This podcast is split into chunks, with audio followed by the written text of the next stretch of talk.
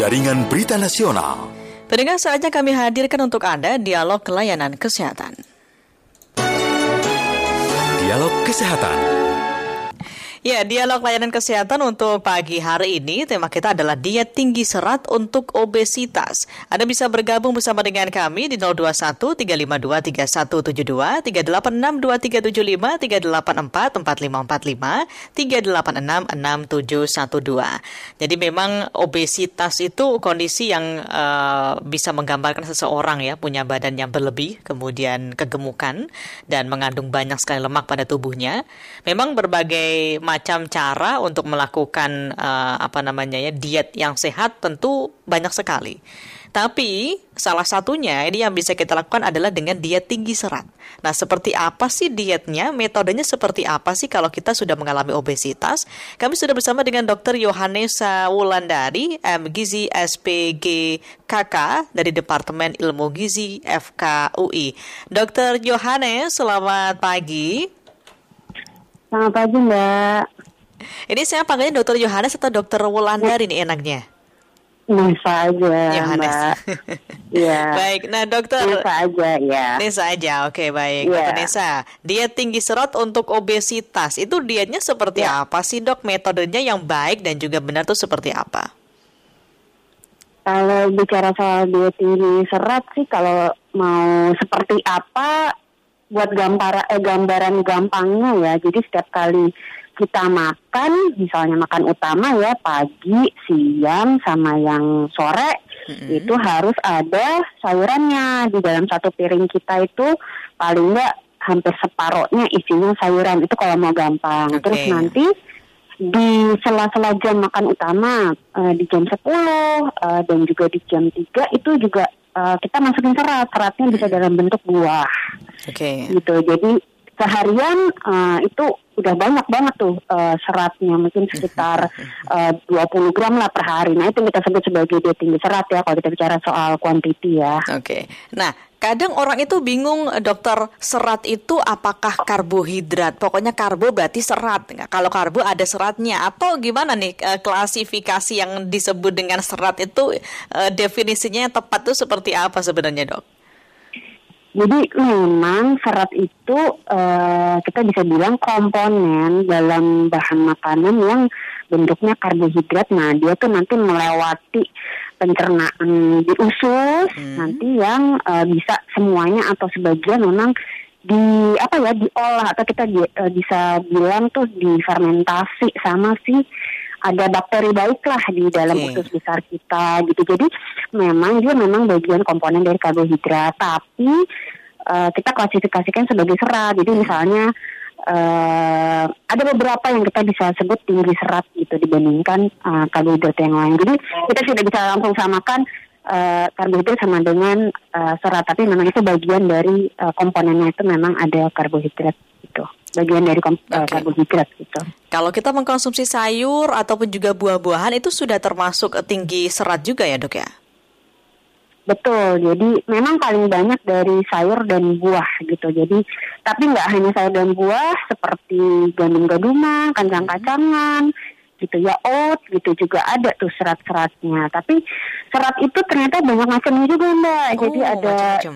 iya, jadi serat itu ada yang larut sama yang tidak larut dalam air itu yang klasifikasi paling sering Oke, deh. ini, ini yang bedanya apa ini, Dok?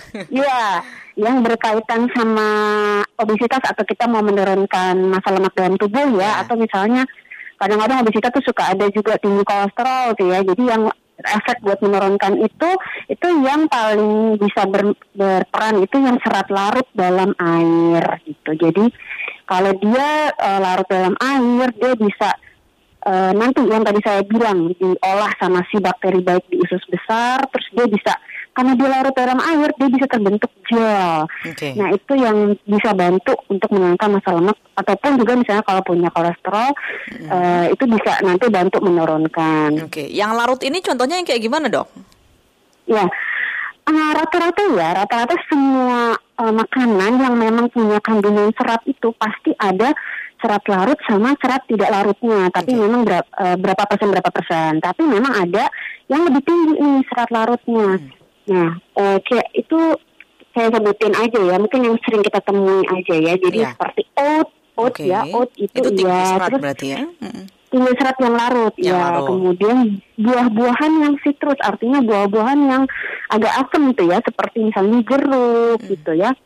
Itu yang citrus fruit gitu ya, itu juga tinggi serat eh, larutnya. Kemudian eh, tadi yang saya bilang ada kacang-kacangan Oke. ya kayak eh, kacang-kacangan gitu itu juga tinggi eh, serat larut tuh barley kalau misalnya lihat ya di klip-klip yang sehat gitu ya kalau ngeliat-ngeliat barley itu juga tinggi serat eh, larut air jadi itu salah satunya yang sering eh, ditemui ya Oke baik, dokter tahan dulu karena kita akan ada satu informasi dari ruang gatekeeper. Nanti kita lanjut lagi setelah ini untuk memperbincangkan terkait dengan diet tinggi serat yang bisa dilakukan untuk teman-teman yang sudah mengalami obesitas. Kilas Berita. Kilas Berita. Draft rancangan undang-undang tentang kesejahteraan ibu dan anak atau RUU KIA ternyata tidak hanya mengusulkan cuti 6 bulan bagi ibu yang melahirkan, tetapi juga cuti 40 hari bagi sang ayah atau suami. Hal ini disampaikan anggota Komisi 9 DPR Lulu Nur Hamidah yang menyatakan RUU ini mengatur secara eksplisit dan tegas yang terkait dengan hak cuti hak cuti bagi ibu yang melahirkan selama 6 bulan dengan gaji penuh selama 3 bulan pertama dan 75% gaji di 3 bulan terakhir.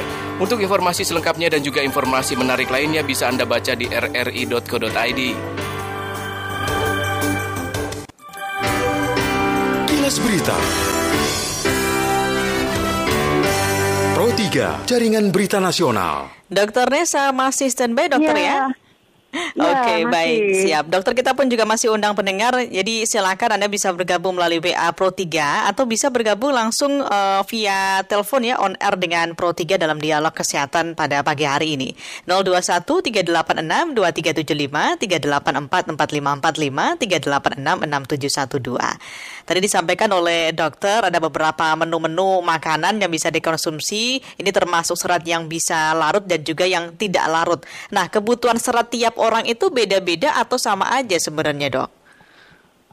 Eh, beda-beda, beda-beda, benar-benar jadi eh, memang individualis banget ya. Jadi kebutuhan misalnya kita sehari eh, setiap orang pastinya kan kalori beda ya. Ya. Misalnya satu orang eh, bisa 1.500 kalori gitu. Nah kita ngitung seratnya itu per 1000 kalori itu butuhnya kira-kira 10 gram. Jadi artinya kalau misalnya saya butuhnya total itu saya mau makan 1500 kalori, berarti serat saya itu kira-kira harus eh, mungkin 15 gram ya, gitu. 15 sampai maksimal 20 gram lah. Nanti beda sama orang yang misalnya kalorinya lebih besar lagi dari itu, gitu. Tapi secara common, secara general kita bisa bilang sih rata-rata kebutuhan per hari itu mungkin 20 sampai 35 gram per hari. Tapi Per ya hari. tergantung dari, ma- iya, tergantung eh, masing-masing beratnya berapa, kalorinya Oke, berapa gitu. baik. Ada pener kita Pak Ahmad di Sulawesi Utara. Pak Ahmad, selamat pagi. Selamat pagi Bu, Assalamualaikum warahmatullahi wabarakatuh. Waalaikumsalam. Silakan Pak Ahmad, ini apa yang ditanyakan tentang diet tinggi serat untuk obesitas ya? Diet. Nah, saya ini diet begini begini. Eh, gula saya rendah, dok. Gulanya rendah berapa? Iya. Terakhir ini, terakhir saya periksa itu ya sudah sudah lupa. Pak. Iya iya. Terus, saya habis itu? Kalau saya bongkar administrasi saya agak lama juga. Oke. Iya saya lihat. Eh cuma terakhir ini saya sulit be sulit buang air dok. Mm-mm. Iya saya sudah berusaha mak- yang dikemukakan tadi itu serat-serat ini yang buah-buah sayur saya konsumsi. Tapi memang diet ya ini Pak Ahmad ya? Bagaimana bu? Memang diet juga atau gimana? Ya saya alhamdulillah saya puasa. Mm-mm. Oke. Kam- Kamis Kamis Kamis dan Senin Senin Kamis. Alhamdulillah saya cuma yang keluhan saya terakhir ini sulit buang air itu dok.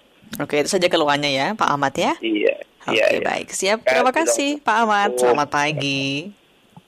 Jadi Pak Ahmad ini rajin puasa, mungkin juga untuk mengur- mengurangi BB-nya juga ini ya, Dokter Nisa ya. Tapi kok Bisa. sulit untuk BAB ya? Itu karena Iya. apa dok? Ya, jadi kalau kita bisa bilang sulit BAB itu banyak faktor, banyak faktor. Dan salah satunya memang serat. Tapi kita harus lihat dulu nih, eh, kira-kira penyebab sulit buang, buang BAB-nya apa nih, buang air besarnya. Kalau misalnya kita bicara soal kuantitas, ternyata eh, Bapak ini puasa yang benar-benar mengurangi porsi makannya sampai sedikit sekali. Artinya itu pastinya akan mengurangi kuantitas yang keluar juga di buang air besarnya. Itu pertama. Kemudian kedua, selain serat lagi berpengaruh konsumsi airnya, cairan dalam tubuhnya. Karena supaya kita juga terbentuk feses yang baik, supaya lancar, itu kan juga butuh kebutuhan cairan yang harus terpenuhi, cukup atau tidak konsumsi airnya. Oke. Kemudian ketiga juga mobilitas kita itu juga penting. Banyak Maksudnya kalau aktif atau misalnya- banyak oh, males-malesnya nggak gerak gitu ya? kalau kita bandingkan sama yang eh, memang hanya bisa tira baring aja, misalnya ada penyakit gitu ya, entah yang nggak yang nggak bisa kita jalan aja nggak bisa. Nah itu juga Oke. akan mempengaruhi langkah atau tidaknya buang air besar. Nah yang terakhir memang serat, tapi seratnya eh, cukup berbeda ya sama kita bicara sama topik kita obesitas. Kalau misalnya untuk memperlancar buang air besar justru nanti harus lebih banyak yang serat tidak larutnya Serat gitu. tidak larut. Jadi biar bisa langsung dikeluarin dia- gitu ya. Jadi bisa dia narik air Hmm. sehingga fesesnya itu jadi lebih lunak gitu. Oke, Nah itu eh, justru carinya yang serat tidak larut tuh seperti apa tuh contohnya kak asparagus, timun, terus Hmm, eh, timun ya. paprika hijau, terus gandum-ganduman brand. Nah itu itu memang lebih tinggi serat tidak larutnya. Oke, Jadi baik. justru harus menghindari yang tadi yang eh, yang larut gampang tadi. larut ya. Oke. Benar, Ada lagi pendengar ya. kita, dokter ada Pak Nur Hadi di Matraman. Pak Nur Hadi. Ya, terima kasih Bu Aska. Oke, silakan Selamat Pak. pagi dan selamat pagi Dokter Nesa. Ya pagi Pak. Ya, Dokter. eh, pertanyaan pertama, Dokter mau menanyakan kalau saya nggak karena bukan spesialis gizi kan nggak ngerti nih eh, dokter dan Bu Aska ya bahwa Hmm. kalau saya anggap aja gini kira-kiranya tuh mau nanya yang segini ini berapa kalori sih sekali asupan makannya begini Bu? Nasinya ditaker tuh kayak di nasi pakai mangkok yang biasa. Kalau Oke. kita beli di fast food itu satu taker ya kan? Atau di rumah makan Padang. Kemudian sepotong tempe sepotong tahu sepotong ikan kecil sebesar eh, dua ibu jari lah begitu. Potong sama sayurnya juga dikasih di mangkok kecil begitu. Eh, itu boleh tahu itu berapa kalorian Kalorinya sih berapa begitu. gitu. Nah, itu yang pertama. Karena kok saya eh, dijatain eh, oleh eh, eh, spesialis gizi dihitungkan kok hanya boleh perharinya 2.700 Oh, gitu. kilokalori. Masalahnya saya bertolak belakang dengan topik pagi hari ini, yaitu saya membutuhkan eh, IMT dari 16 saya pengen 20 saja begitu dokter. Nah, nah, dari pertanyaan dari topik pagi hari ini, apakah saya tinggal apa yang dibahas pagi hari ini di eh, apa di, didietkan? Saya dua kali lipetin aja, jadi saya dapat begitu. Karena kan saya imut IMT-nya 16, padahal Oke. saya ingin 20. proporsional 20-an begitu. Oke, baik. Barangkali itu saja dulu. Ya, terima kasih, Pak Nur Nesa dan Hadi, ya. Selamat pagi kembali. Selamat pagi. Jadi bagaimana Dokter Nesa? Iya tadi bapak tadi nanya itu ya eh, berapa banyaknya tuh ya Hmm, kalorinya takaran ya. Kalorinya berapa? Hmm. Oke, eh, sebenarnya ya kalau tadi yang bapak eh, tadi sampaikan sih bisa aja tuh sekali makan itu mungkin sekitar hampir 500 kalori ada tuh ya 500 sampai oke. 570 kalori justru eh itu kan tadi satu potong tahu, satu satu potong ikan, satu potong eh, tempe sama ada, Ada sayur juga. sayurnya. Belum lagi kalau misalnya masaknya pakai eh, minyak itu juga dihitung tuh. Mungkin kira-kira li- Kadang kita lupa 600 di situ nih. Terus eh, kan ini Bapak ini kan sebenarnya kebalikannya sama topik kita ya, mau menaikkan eh, menaikkan, apa, menurunkan indeks justru masa ya. tubuhnya, masa masa ototnya ya. Jadi mungkin kalau misalnya dilihat sehari tadi Bapak bilang tadi sampai 2000 sekian ya. 2700. Ya artinya 2700 itu memang cukup banyak kok Pak. Jadi memang itu memang memang kelihatan tujuannya mau menaikkan indeks massa tubuh. Tapi kan bagaimanapun juga kalau kita uh, diatur itu pastinya udah ditakar porsinya sekian loh Pak. Terus Iya. nanti selingan bolehnya apa misalnya buah-buahan sekian porsi. It, artinya itu memang sudah dihitung baik dari kalorinya maupun dari lemaknya dan proteinnya juga karbohidratnya. Artinya ya diikuti saja sarannya kalau memang sudah dihitungkan untuk Bapak dan itu memang gambarannya bukan untuk mengurangi uh, masa lemak kok atau misalnya mengurangi masa otot atau atau produk akhirnya mengurangi berat badan ya, tapi ter- terlihatnya memang untuk menaikkan masa otot dan masa uh, dan berat badan gitu karena itu Oke. cukup cukup banyak kok porsinya gitu Baik, dan cukup berkualitas iya. Oke. Nah, Dokter Nesa ini terakhir ya karena waktu kita Ya. juga terbatas sekali ya, Betul, Dokter ya. betul, betul, Pesannya untuk pendengar-pendengar kita yang memang BB-nya agak agak banyak gitu ya, obesitas lah kita menyebutnya ya. Untuk diet Hmm. Ya. tinggi serat ini pesannya seperti apa, Dok? Ya, ini eh, pesan saya ya, kalau misalnya obesitas artinya kita mau em, mengubah pola makan kita menjadi yang lebih sehat. Jadi eh, ikutilah eh, pola makan yang memang sehat, tidak tidak terpengaruh sama populer diet yang mungkin me- merugikan kesehatan kita. Nah, salah satunya yang memang eh, sudah eh, sesuai dengan bukti ilmiah adalah salah satunya diet tinggi serat ini tadi. Contohnya tadi saya bisa gambarkan dalam satu piring ya, paling nggak gampangnya setengah piring sendiri itu isinya sayur dan nanti cemilannya bukan cemilan yang lain-lain, tapi misalnya buah-buahan boleh dua kali sehari. Kemudian yang penting lagi adalah bukan cuma kita lihat dari seratnya, tapi banyaknya makan yang kita makan itu juga sangat-sangat berpengaruh. Artinya juga kita mesti mengatur porsi kita untuk yang nasinya misalnya sama lauknya. Kemudian berikutnya adalah cara masak lauknya juga sangat penting. Jadi bukan hanya kita oh ya udah, yang penting saya tinggi serat, tapi cara mengolah makanan lauknya juga jangan yang tinggi lemak jenuh. Jadi sangat-sangat harus mengurangi lemak jenuh. Terakhir harus dikombinasi sama aktif- aktivitas fisik.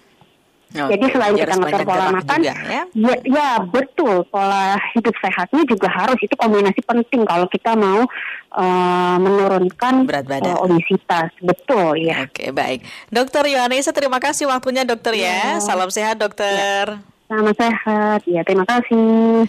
Dr. Yohanesa Wulandari, M. Gizi SPGKK dari Departemen Ilmu Gizi FKUI.